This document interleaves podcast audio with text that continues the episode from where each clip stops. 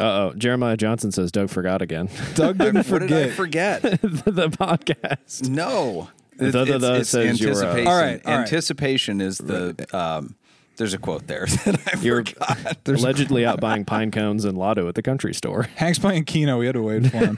hey, Hank's already here. We're about to we're What? about to go live on this. All right, ready? We're still not live. This is gold. Yeah, we're, we're getting there. This better be in the audio podcast. Oh, this is all seriously. the audio podcast. Get that little pre-show If only going. people knew what happens before this thing goes live. well, they're about to. If only people Before it goes live, we're two minutes late. Yeah, jeez. I mean, by the time it hits the, it'll we'll be like four minutes late. Oh, geez. This is on me, oh guys. gosh. Yes, it is. Hey, we are live. Yeah. Awesome. Welcome back to Switchcast Live. And live is why it's fun here. Those of you listening to the audio podcast later on don't uh, get to experience the drama. But two minutes before we went live, I heard Ethan, our producer, say, uh, dummy Ethan, you got to plug it in. Dummy. That was what I said. We run a Something tight to ship here that at. Switchcast. Why are we not getting audio? Anyway, well, two years and change in, and we still have our, our little foibles, but we are certainly getting better. We enjoy being here with you, and we're trying our best to be professional. Anyway, I'm your host, Doug Tabbitt, and Switchcast is the automotive related podcast where we are searching for the truth and the humor in the car industry. That's right, if it ain't true, it better be funny. With me tonight is Tyler Sanders, our official supplier of banter, and Ethan Huffnagel, our producer, who was a little off his game five minutes ago, but he is going to make up for it by being awesome for He's the rest back. of the night. Look Yeah. out. Yeah, here he we is come. back. That's right. The sound quality is going to be great. yeah, produce the Uh, heck out of this one. Oh boy. Thank you all for being here with us tonight. If you're watching us live on TikTok, YouTube, or Facebook, throw your comments or questions in uh, wherever you're watching live in the comment flow, and we will do our best to address them throughout the show tonight. We certainly appreciate interacting with each and every one of you who are here with us every Wednesday. So thank you for being here. Um, a little bit of automotive news this week. I found a very interesting statistic um, it was the brands, the automotive brands with the worst drivers in the U.S. Now, I appreciated this statistic. I'm a little bit of a stats nerd. Uh, it probably started with reading the book Freakonomics and basically just opened my eyes on how to look at things differently. And I love the um, I love the quote that uh, statistics don't lie, but liars use statistics. And there was um, there was another automotive stat that I read in the news just before this. I don't remember what it was, and it doesn't matter because I looked at it and I said, "This is completely irrelevant." Oh, is it the top ten most stolen cars in the U.S. And essentially, it just correlated to the top ten most sold cars in the US for the most part because it wasn't per number sold. Like it didn't have oh, a, a yeah. control metric. It was just the top 10 number. And I'm like, this means nothing because like the Ford F 150 was number two, and that's the number one selling vehicle in the US. So it's like, well, no kidding. Right. Um, so I appreciate when statistics are put in context and actually have a real meaning. So the one I liked here was the brands with the worst drivers in the US. Now, this is not total number of accidents and tickets and stuff. This is accidents, tickets, citations, etc. per 1,000 vehicles. DUIs around here too. Oh yes, which I think is DUIs as well. That's right. That's right. Uh, yes. So Ram leads the charge. Sure. Pun intended. Yeah. Ram Charger. Good one. Yeah. Um, actually, so uh, speaking of, of Rams, slight sidetrack here, maybe a giant one. Have you heard about the new 2025 Ram Charger? Oh boy. Uh, I have not. Okay, well, it's pretty interesting. So it has a V6 under. The, it is classified as as an EV, but it has a V6, the Pentastar engine under the hood, which sends power to a generator, which a generator then feeds two electric motors, one in the front, one in the rear, and fittingly, it's called the Ram Charger. Ah. it. I'm not. They're not- they're is not my joke. This is good- right. Yeah. It uh, and that's you know it's a throwback to the old Ram Charger of the '80s, right? But it's it's it's an appropriate name. It has a 690 mile targeted range. That is key when we're talking about EVs because there's a lot of bold claims that have been made. Anyway, 690 mile targeted range, which is better than I think the the full EV Ram has a 500 mile range targeted, but it had the batteries weigh two and a half times what the batteries weigh in, in this one. But I find it ironic that the best way to extend an EV's range is to charge it with a combustion engine right from the factory. They're just taking out the middleman. They're making sure aftermarket companies can't get in. No, the generator. The generator. is The middleman. Yeah, well. Ugh. so you could just take your uh, Tesla and strap a generator in the trunk, and uh, You say that. The first Tesla prototype, the T Zero, that's exactly what it oh, did. really? But it was like a little trailer because it was this like little tiny, super sleek aerodynamic car. But in order to achieve, I think it was a 400 mile range, that was with a generator on a trailer. but the funny thing is, when I saw this at the Petersen Museum, the the the prototype had a zero emissions sticker, like a zero emissions pass for for inner city in California on it, and I'm like, what about the diesel generator behind it? Does that get a sticker? no, it's just a trailer. It doesn't count. uh, loopholes. Uh, anyway, so uh, it, it was funny though to see people on the internet arguing about whether the Ram Charger should be classified as an EV or a hybrid because of this new technology. Right? Except this is century old technology. It's called a series hybrid, and it was first used in an automobile application on the Owen Magnetic. Have we talked about this before? We've talked about the Owen Magnetic before. Yeah. Yeah. Uh, but it's also used regularly. Those who are trained engineers will know this right off the bat. It's used regularly in diesel locomotives. So this is actually not new technology at all. Um, the Ram Charger has bi-directional charging capabilities, so it can power your house or another EV, which I, think is actually kind of cool. Um, what I think is dumb though is that Ram's official website lists this as an electric truck, quote unquote. It's it's not. It's not. Not sure how I feel It's- about that. I'm sure how I feel about it, and it's deceptive, misleading, slightly. It's it's it's a hybrid. Um, anyway, I like I I can get on board with this, right? Like I, I'm not on board with EVs. All of you know this, but I think hybrids are the way of the future, and I think this is kind of cool. It's not new technology. It's proven to be very very efficient in train applications. Um, I, I think they just have to admit that it is what it is, and it's hybrid. Well, I think that's like the biggest problem is the the answer to the way of the future is going to be multifaceted, and nobody seems to want to admit that to themselves. That you know it's not going to be all EVs, or it's going to be a combination of things. Yes. Um, I was listening to a podcast or something that Richard Hammond was on that I'm sure most of you know who he is.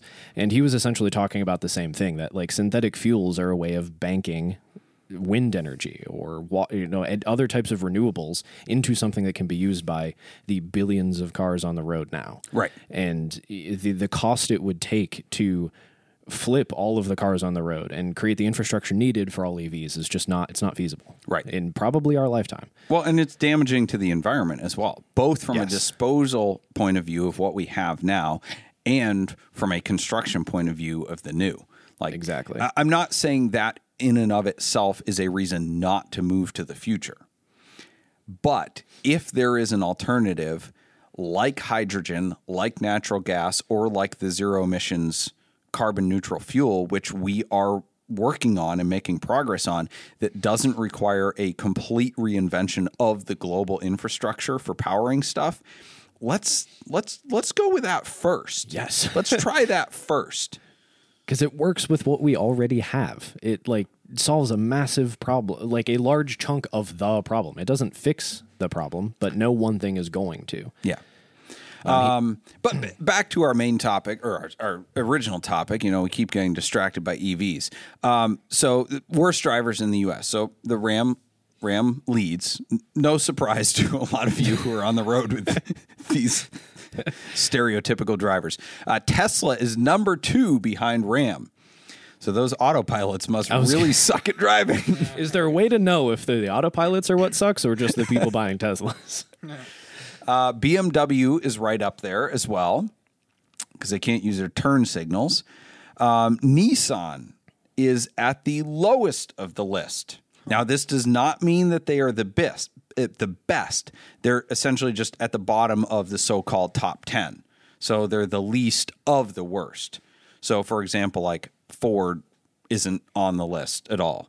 Yeah. Uh, there is not a single GM product on the list, Hank. That will be no surprise to Hank at all.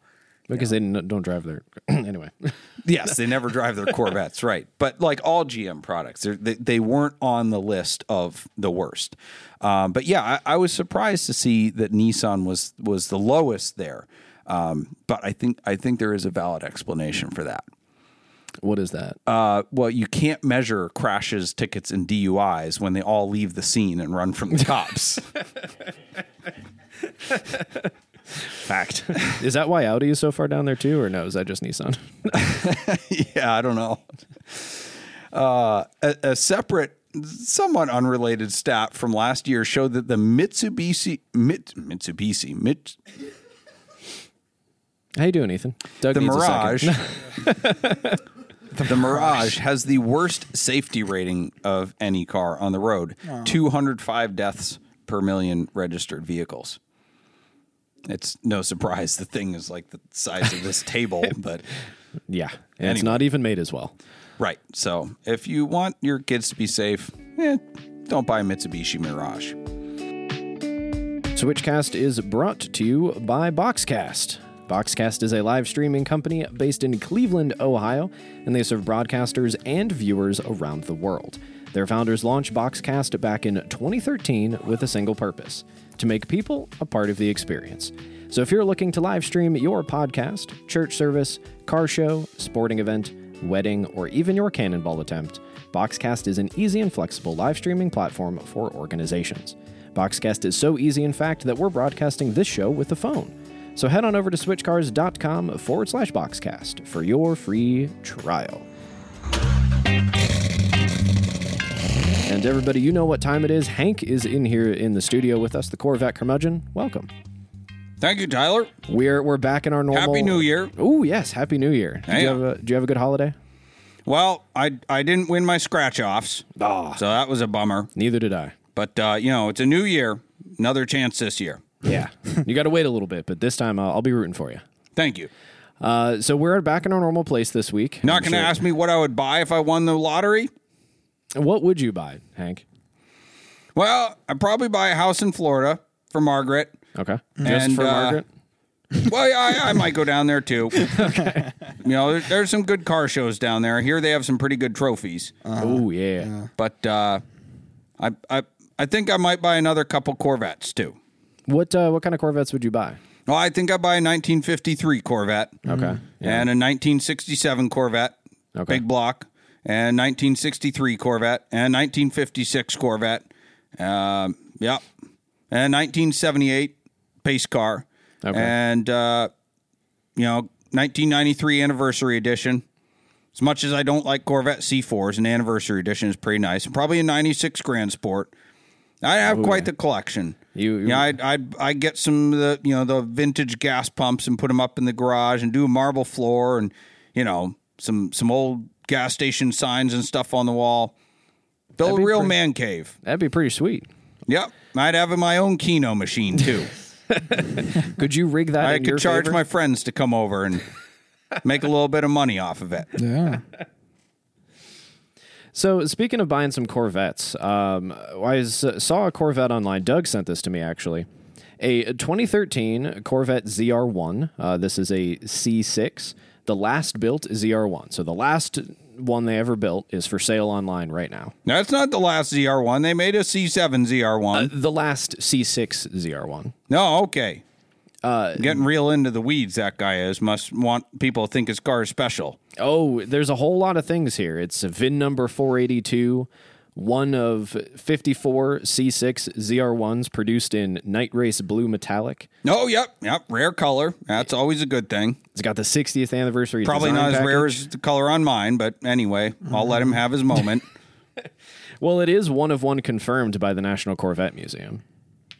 ah, I don't know about that. I think mine's the only one of one. Ah, well, you know, I'm gonna I'll leave that for you guys to to, to hash out. Uh, this the guy's the only one that's owned this car. It's only got 55 miles on it. Oh, okay. Well, yeah, that's it's probably never seen rain either, right? I would imagine it, he doesn't say, but I don't think it has. Okay. All right. Well, that's that's pretty good. He he took pretty good care of it then. I would think Yeah, so. The, the that- photos do look pretty good. I mean, it's it's a That might be a car I would buy. You know, sounds sounds like he, he really babied it. You How know. much do you think this person is asking for this car? Oh, good question. I mean, I think that was probably about a, a $90,000 car new, you know, back in the day, you know, 10, 12 years ago. So, you know, I, I don't know. They, they depreciate a little bit, you know, some rebates and stuff they got when they're new. So I don't know, maybe $70,000. Uh, it is listed for three hundred and ninety nine thousand nine hundred. What? Uh, what's he? What is his problem? Don't worry, serious offers are considered, Hank. Yeah, I bet they are. No low ballers. Yeah. I I'd like to give that guy a piece of my mind. Was he trying to retire off of that thing or what? Is he one of them dealers I don't. flipping it, the friggin' rip off, driving up the market, taking advantage of people like that? It's uh, it's pretty tough to see. That is a lot of money for a C6. Goodness gracious. Uh, so to cleanse your palate, I do have another Corvette to talk to you about. Um, so this one, Doug also sent to me on Facebook. This is about a 1963 C2. It is Yeah. a convertible. It's, It's a good black. year of them. Yep. Uh, it is a manual. It's a great car. Yep. Uh, this guy is the only owner. He has owned it since new in 1963. Oh, wow. Yep. So he really loves his car. How many trophies does he have? Uh, he doesn't have typical trophies. Okay. Like he doesn't carry them around in a case with like you know whatever with him. But he's got uh, he's made a lot of memories. well, trophies are too big to put in a case. You might know that if you ever won one. So, uh, but he's made a lot of memories with this car. Uh, it has. Well, actually, no. Let me ask you. Uh, One owner has had this car since 1963. How many miles has he put on it? Oh goodness! Well, probably about two hundred miles a year. So you know, probably about t- uh, I don't know, about 10, 20,000 miles total would be about right. It has 610,000 miles. What? Six hundred ten thousand miles. Uh, the engine has been rebuilt at least once, and the rebuilt engine has 200,000 miles on it. Goodness gracious! Sounds like a waste of money. Probably a lot cheaper to buy a TV instead of driving around aimlessly. But he took it all over the country and Canada with his wife, and they made many memories. And he drove it on track and like took it to autocrosses and uh, road tripped it. He What are parts with him. autocrosses? Uh, it's like driving around little tracks made out of cones in parking lots. That sounds like a good way to scratch your car. Not if you don't hit anything, you're fine. Hmm. But 600, can you imagine putting 610,000 miles on any car? That's ridiculous. I Why think would it's pretty anyone sweet. need to drive that far? I, because he's the, the, the, the experiences. I the drive things he's 10 seen. miles round trip to work, and all my family lives within 12 miles. And I don't really go out on the weekends unless there's a show and it's good weather and low humidity and I can win a trophy. Well, uh, he's had a couple more places to go, I guess. Um, but before we uh, we cut you loose for the evening, Jeremiah Johnson on YouTube has a super chat for you. I don't know what that is. Uh, Does it come with a cape? it does not. Uh, he sent us a little bit of money. Thank you very much, Jeremiah. to, How much uh, do I get? We'll uh, Ethan will determine that later. We'll uh, Yes. we'll talk to you after the podcast. Jeez. So uh, Jeremiah wants to know what does Hank think about the C6 ZR1 in The Last Stand? What's the last stand? Here we go. I am not sure. It's a movie. It is a movie about a drug lord. Is that the one where they sent it off a cliff or destroyed it or something? Oh, it's got uh, Schwarzenegger in it. I don't actually know. I think that's the one where they destroyed that car to make the movie, which is an absolute waste of a perfectly good car. Yeah, I can't Well, there tell. you have it. Yeah, well, hey, you know, there, there's Hank's opinion. That's a problem. I love it. Hollywood with too much money, just somebody could have bought that car, Somebody who needed a deal on a car or something could have a Corvette in their garage, and instead they did some travesty like put destroying it just for just for the views on the, the big screen. It's That's uh, right. That's why I don't go to the movies. Oh, we learn more. All right. Hey, thank you very much, Hank, for coming down again tonight. Uh, we'll talk to you. Uh, talk to you next week. Uh, thank you, everybody. That was Corvette Curmudgeon, brought to you unwittingly by the Corvette Buy Sell Trade Group on Facebook. There's your source for cranky boomers, overpriced Corvettes, and reinforced stereotypes. So, I have a confession to make. Yes. One of Hank's quotes was actually stolen directly from an actual Corvette curmudgeon on the Corvette Buy Sell Trade Group. Oh, was it really? yes, somebody posted a Corvette with high mileage, and the guy responded, "Probably a lot cheaper to buy a TV instead of driving aimlessly." That was an actual quote That's from amazing. an actual Corvette good. curmudgeon. I like that. Devin Ruckus says we're going to give Hank a stroke with all these astronomical Corvette numbers. We got to be careful, boys. Yeah. yeah. oh, so- boy. We're talking a little bit about EVs. Uh, again, I'm I'm sorry. Before we get back into that, um, thank you all for being here tonight. This is Switchcast. I'm your host, Doug Tabbitt. Um, if you're watching live, feel free to throw those comments and questions in, and we will do our best to get to them throughout the show. Uh, also, if you are listening on YouTube, TikTok, or especially on the audio platforms, please, please, if you enjoy this podcast, help us out with the algorithms. We have been growing steadily since day one, and we appreciate all of you for that. Um, but if you would love to help us out, that would be great. Write us a review uh, on on the platform on Spotify or Apple. Uh, share it, like it, anything you can do uh, that will help us out with those algorithms. That would be awesome. So uh, we appreciate you, and uh, uh, we're not asking you for money. We're just asking you to help us out to to grow, um, and that way we can stay with you guys.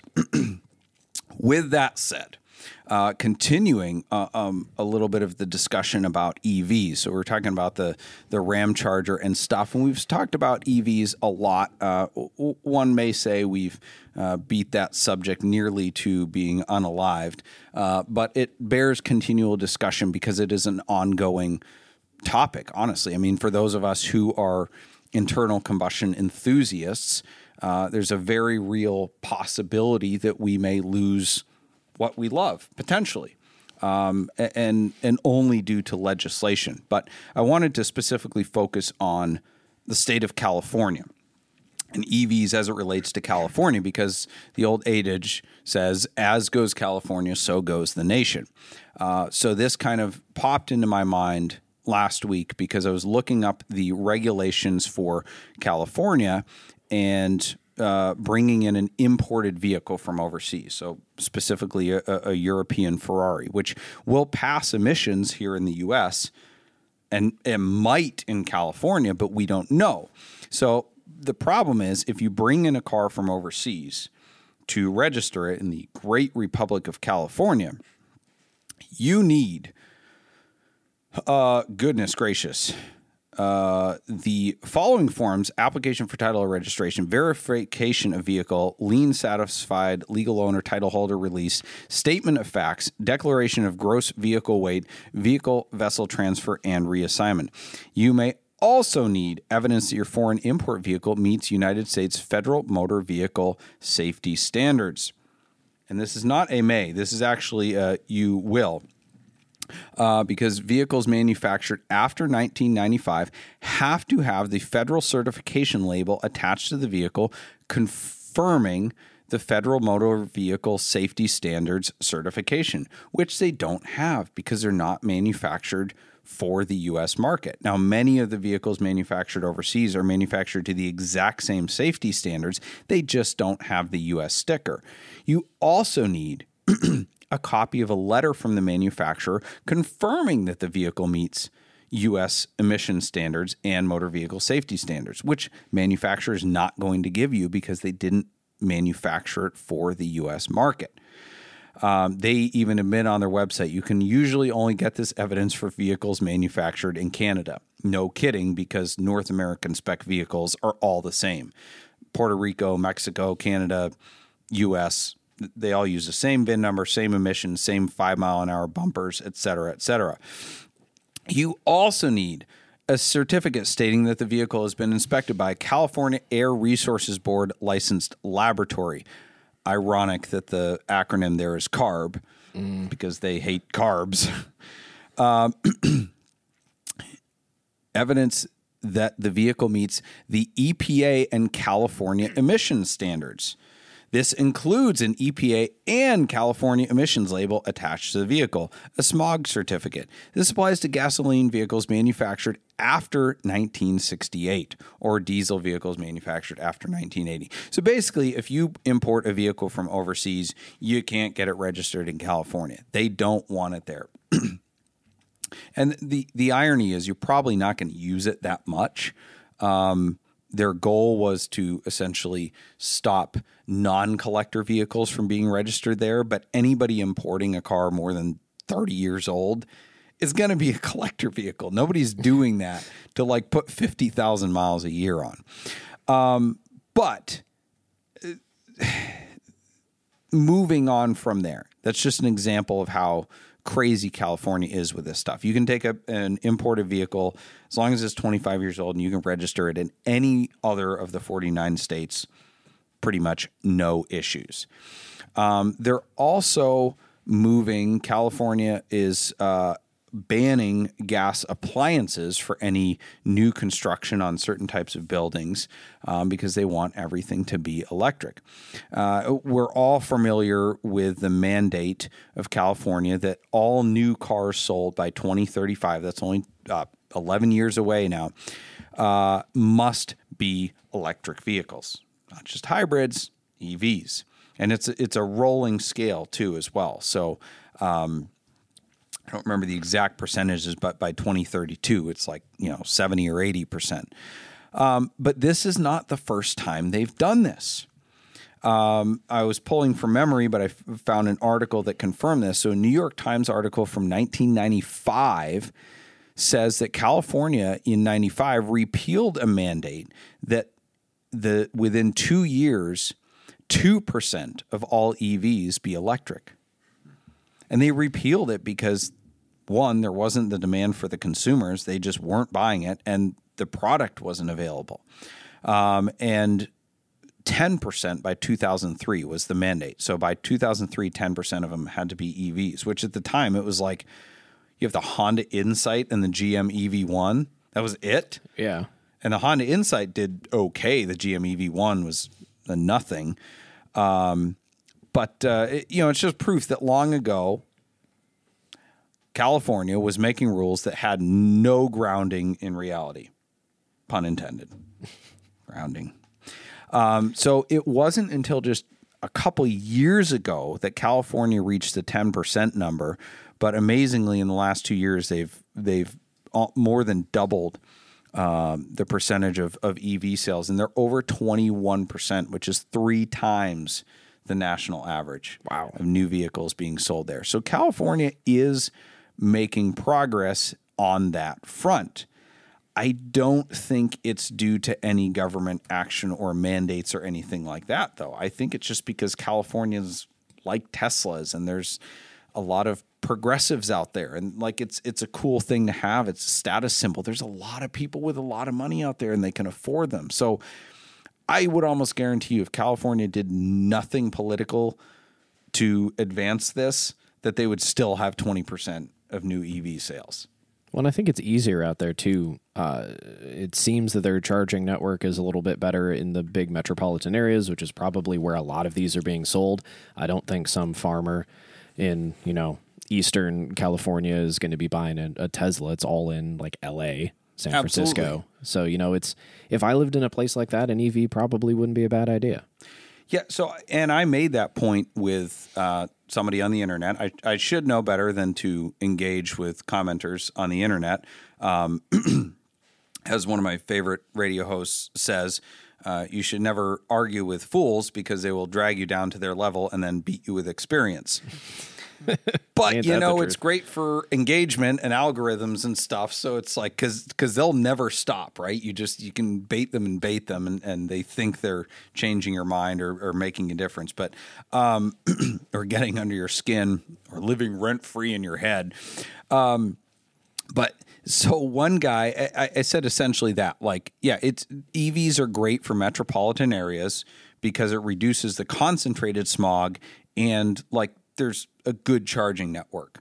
Um, never mind the fire hazard of having them all around there. But anyway and he's like and and he um, said well everybody in california has them. I'm like oh that's cool. Call me when they have a, another rolling blackout.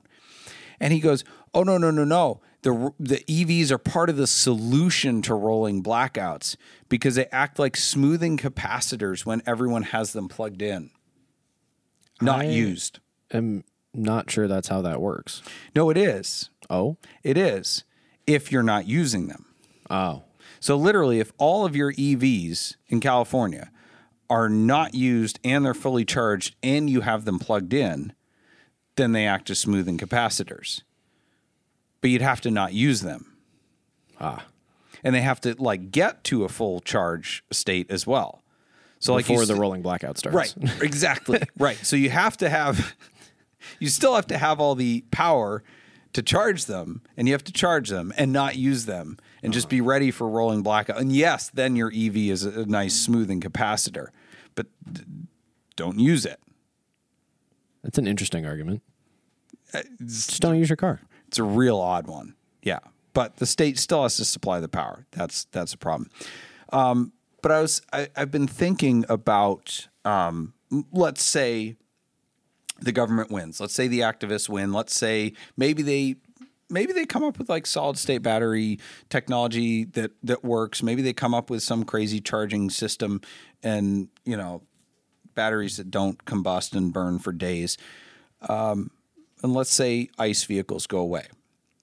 Uh, For a long time, I was thinking, okay, well, uh, the the motorsport country clubs and the private tracks are like the internal combustion enthusiasts' solace, right? Like w- they'll never be outlawed. They may not be street legal anymore, but we can still go to these places and enjoy our cars and use them off road, right? Because even now the EPA is cracking down on vehicles, but they're not necessarily directly regulating race cars, right? You can buy a straight pipe for car, but it has to be off road use only.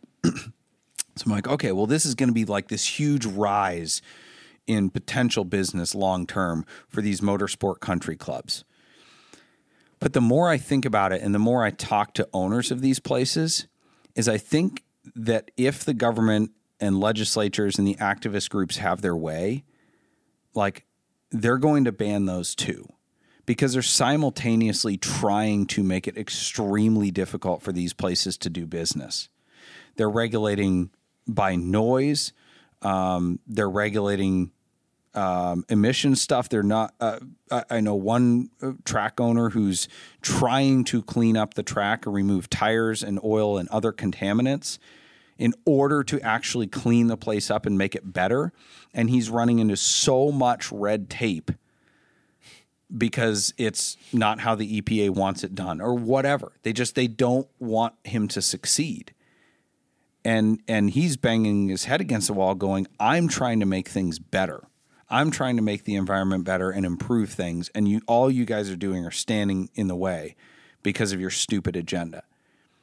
And, and that made me think like I- I feel like if EVs succeed because internal combustion vehicles are are outlawed. Like essentially if they succeed by force not by technology in the free market, then internal combustion vehicles will be like static art. We won't even be able to use them on private tracks because the legislatures will make it prohibitively difficult. Not they may not outlaw them directly, they'll just make it either prohibitively expensive or difficult via red tape that they'll become effectively illegal even without an outright ban.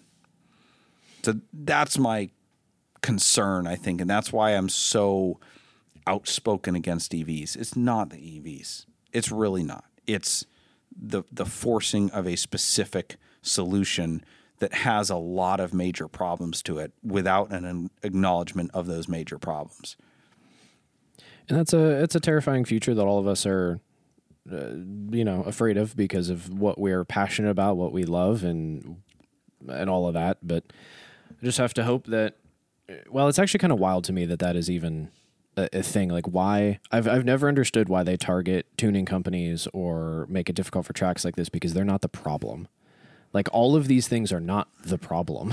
So why? But it's flashy headlines or oh yeah, look at us getting these rebels or the rebels. What am I like fifty? Um, like these. I don't know these. I don't know what word I'm looking for, but you know what I mean. It's like going for the greater good or what. You know what I think it could be is uh, who do bullies pick on? Oh, people that can't pick back. Right. And and you grow up and, and you don't have bullies anymore. You have manipulators, you have scam artists. But like you look at the psychological profile of manipulators and people who take advantage of other people and narcissists, and they have similar traits where they seek out people that they know are weak in a certain area and they take advantage of them. So I think it's it's one of these things where the EPA is looking at it going, "W- w- we got these small targets. We can take out all these little individual targets. We can take out tuning companies. We can take out car dealers. We can take out these car enthusiasts because there's so few of them they can't band together. And we'll take them out one by one, the little targets, and then we'll go after the big one or simultaneously they'll go after the big ones. But the big ones are they take longer. But they're they're they're weakening all of us in our resolve and they're taking out these small targets while they can because it's like you know one racetrack in one state gets targeted uh, there's not some national coalition of all of them to come to the defense and fight the ginormous epa so i, I think there may be some of that Yeah, I guess I just have to hope that that is a little too doom and gloom, and it's because it's just not feasible to outlaw combustion vehicles entirely. And I, I generally don't believe, genuinely don't believe it will be in our lifetime. I, I have a lot of hope because of what technology is discovering right now, especially with these zero emissions fuels. I'm I'm really excited about that technology, and I think that could be a real game changer. Um, we shall see. We shall see. I think so, and that's uh, technology is an amazing thing, and it would be nice to be excited about technology again. It's been a while since I have been because I don't know, technology is less fun than it used to be now. That's true. That's true. A lot of automatic transmissions and almost self-driving cars. Yeah, that's just not what I'm into. Switchcast is brought to you by Celebrity Machines.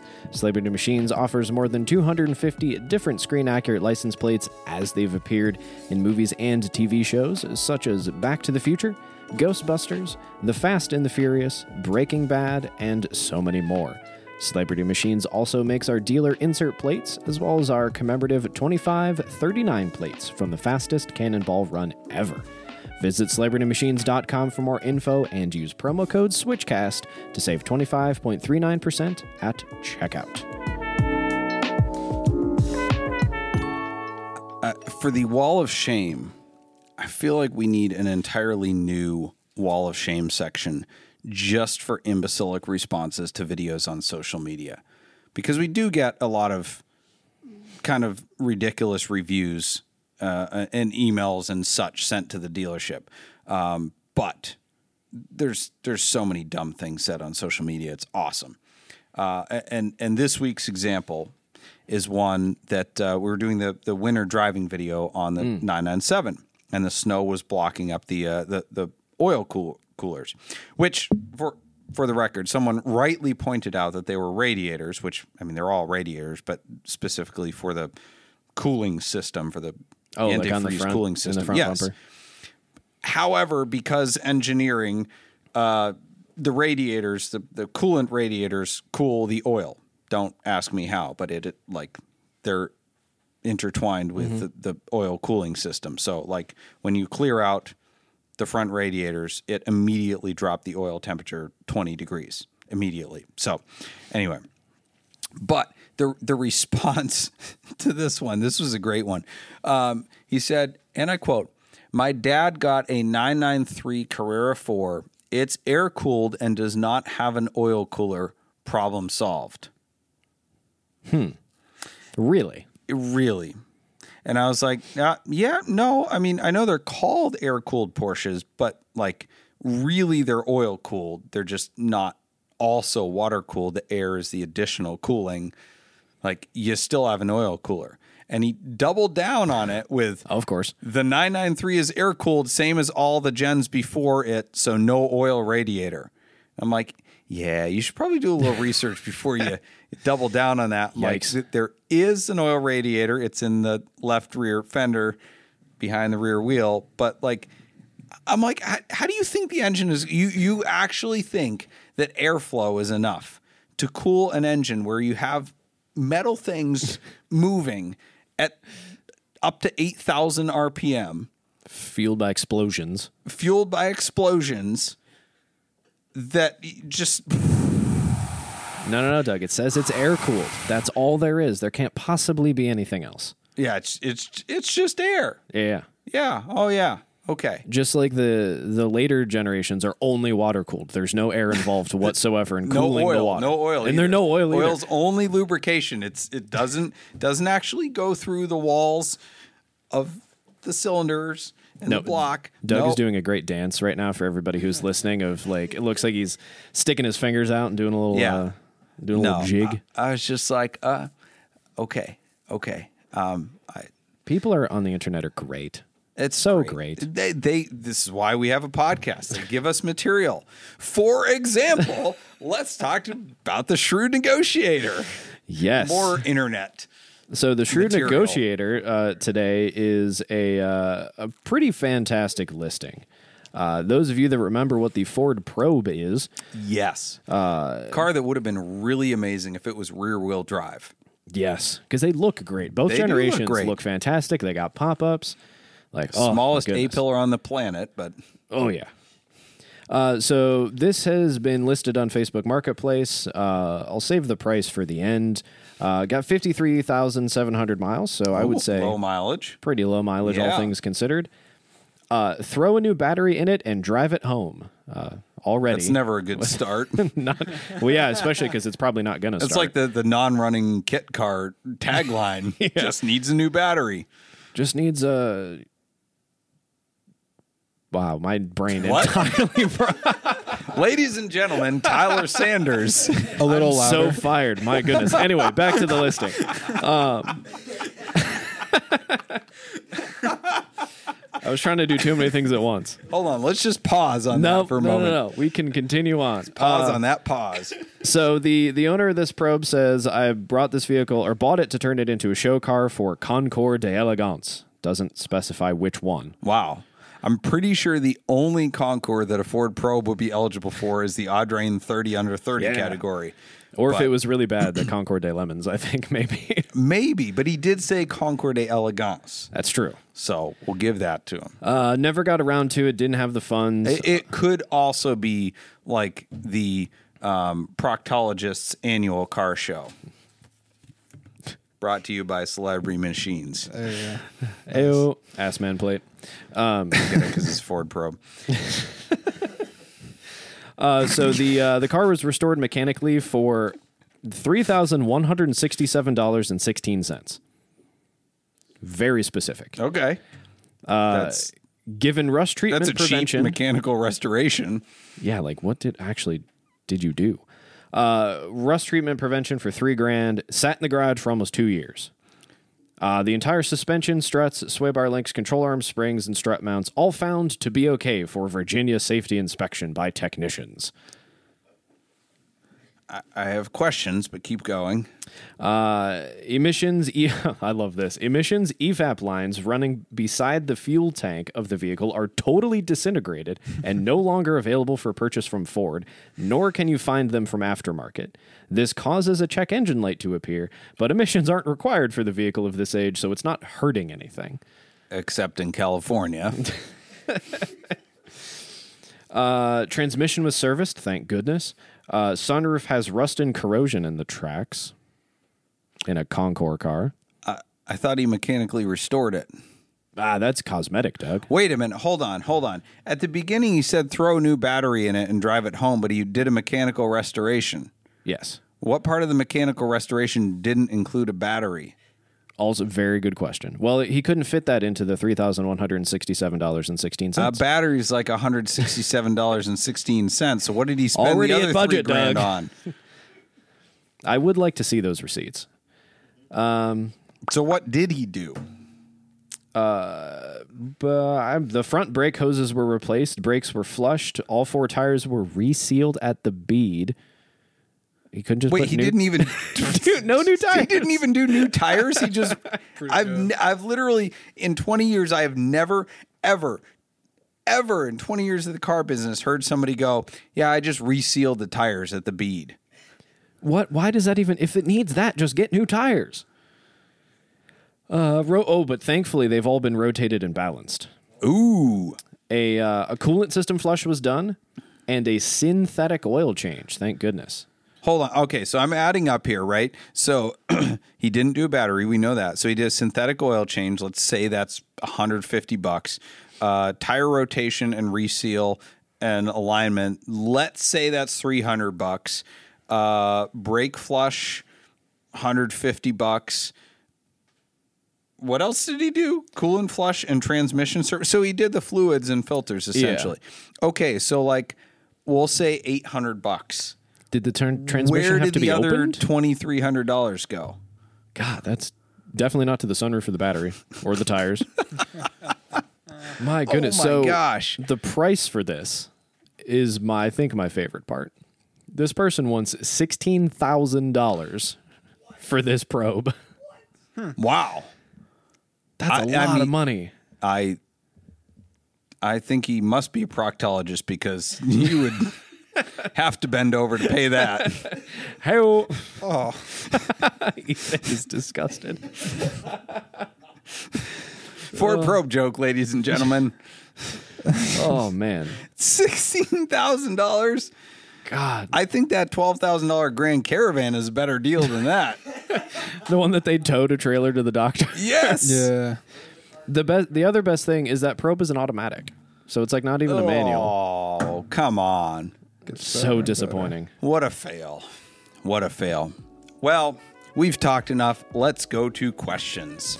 Yes, and our question of the week or questions of the week is brought to you by Nuts for Sticks. Nuts for Sticks is a brand celebrating the manual transmission in all its forms. Forget those flappy paddles because we like shifting ourselves. Check out our fun and funny stick themed shirts at nutsforsticks.com and save 10% on your order using the discount code SWITCHCAST. That is nutsforsticks.com and use code SWITCHCAST.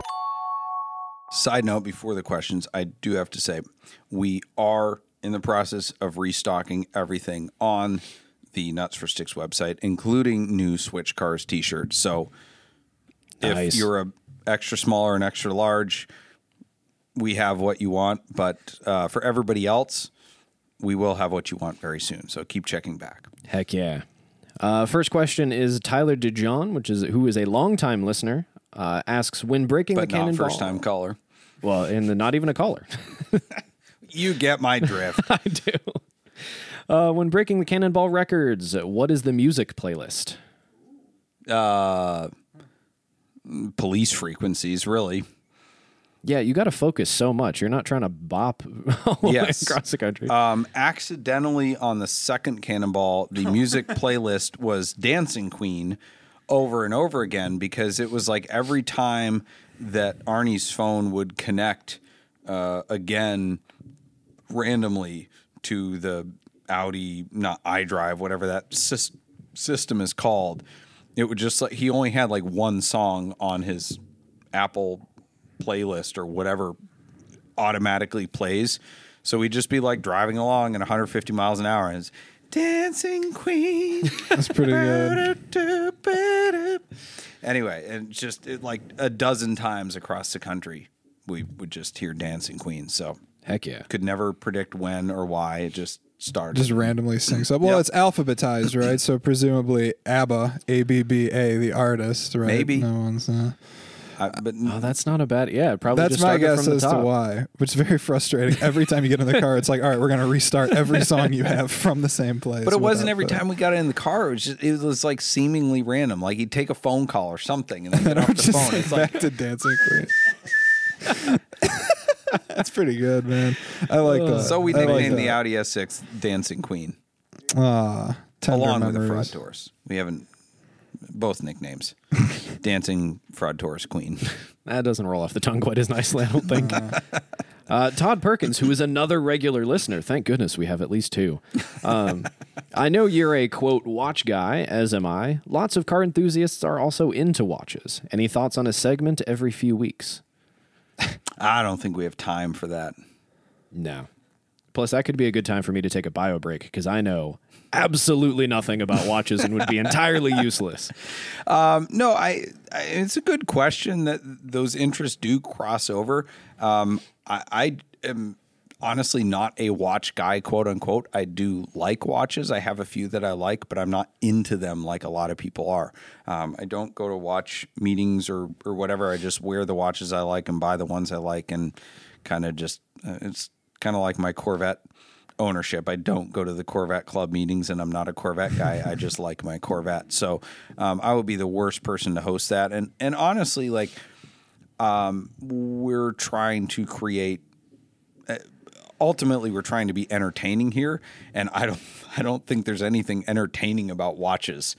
Like I, I don't know. Maybe. Maybe Matt Farah's watch and listen podcast is entertaining, but I'm like, it's you're talking about watches. They they they tell time and they look pretty. I, I I think we I think we lose some people other than the diehards, and we're going for a you know we're going for a mass audience. You know, so it's it's a good question, valid question, but there's enough watch enthusiast stuff out there. We're not going to try to cross over into that. What is your thing outside of cars though? Like if it's not, it's like watches are like you're interested in it, but like it's not like your thing. Outside of cars, what would My you say? wife, Yes? I love my wife. Well, well, like, Aw. I'm- that's great. I meant like a hobby. Ethan's like, get this out of here. no, that's great. That I mean, what a fantastic answer, right? We're gonna- we're gonna tell I meant Aaron, like a hobby. Uh, I mean, it's I have a lot of them. I don't know. Uh, music probably would be the number two. All right, makes sense. uh, Doing sport things like water skiing, boating, skiing, stuff Mm-hmm. like that. But I'm not like nerdy about any of them. sure. I, like I, I'm interested in music because I like it and it makes me feel good, um, and I like perfecting my craft. But I never listened to a podcast about music. I don't know. Good answer. The wife answer was a good answer. Well, thankfully you've satisfied Ethan tonight, Doug. So, I was just curious. I was curious what he would say. Anywho, next Hopefully up, I, uh, nope. Gonna leave that one. Moving right along. Uh, next up, Denny Z, who submitted this question via switchcast.live. Thank you very much for visiting the website that is all things Switchcast. Uh, those of you who do not know, uh, you should check it out. That's where we uh, post all of the things that you could possibly need to know, and you can submit questions for us to ask Doug. I think we lost Doug there. For a Now I'm trying to give him a second over here by He's a burrito. regaling the glory of Switchcast.live. No, and he's good. No. Dying in the corner. Uh, sorry, unaliving in the what? What can I say? Yeah, that's fine. So what's unaliving in the corner. That's also not good. Uh, anyway, so Denny Z uh, usually listens to the podcast a few days after it's posted, so we thank you for doing that so much. Uh, they currently drive a 10 year old Jetta GLI six speed. How many check engine lights? Uh, I don't think he says. Okay. At least one.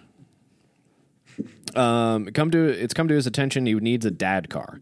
Uh, he's got two kids, a six year old and a four year old, and he's six five. It took. I'm sorry. It just came to his attention.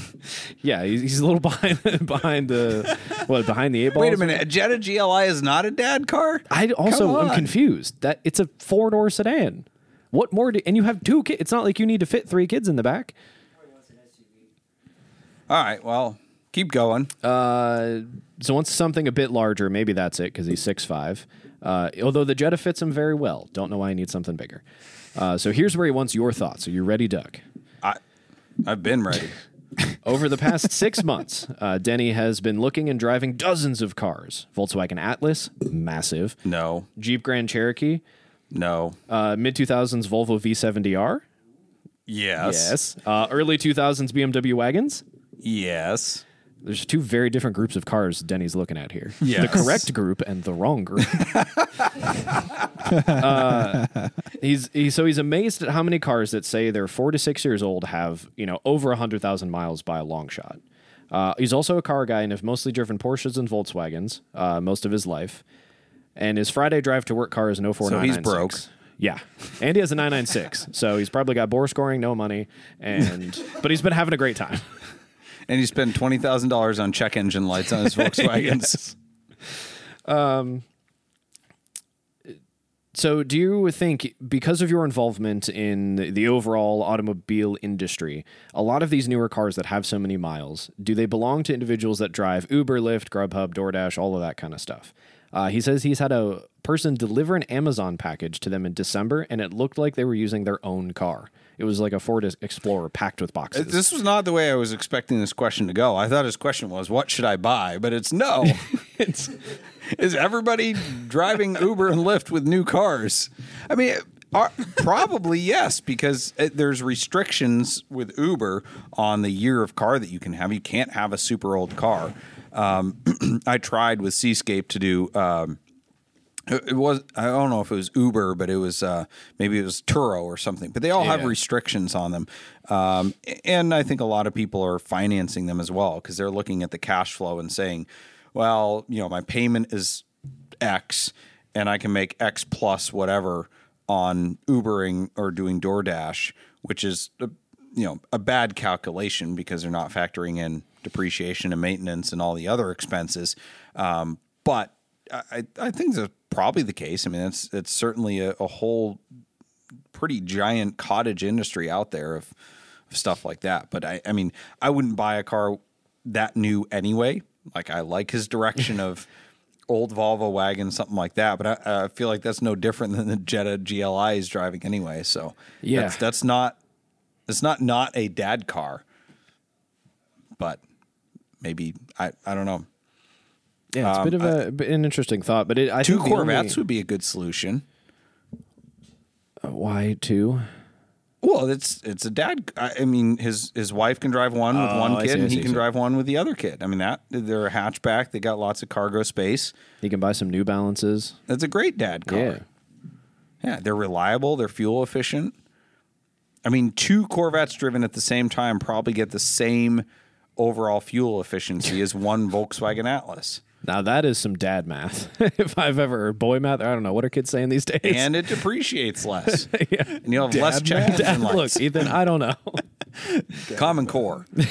It's Common Core vet math. Sure. and on that, note, That ladies was a good one. that was Hey, let's- yeah, round of applause, please. Peanut Gallery is giving you a pat on the back.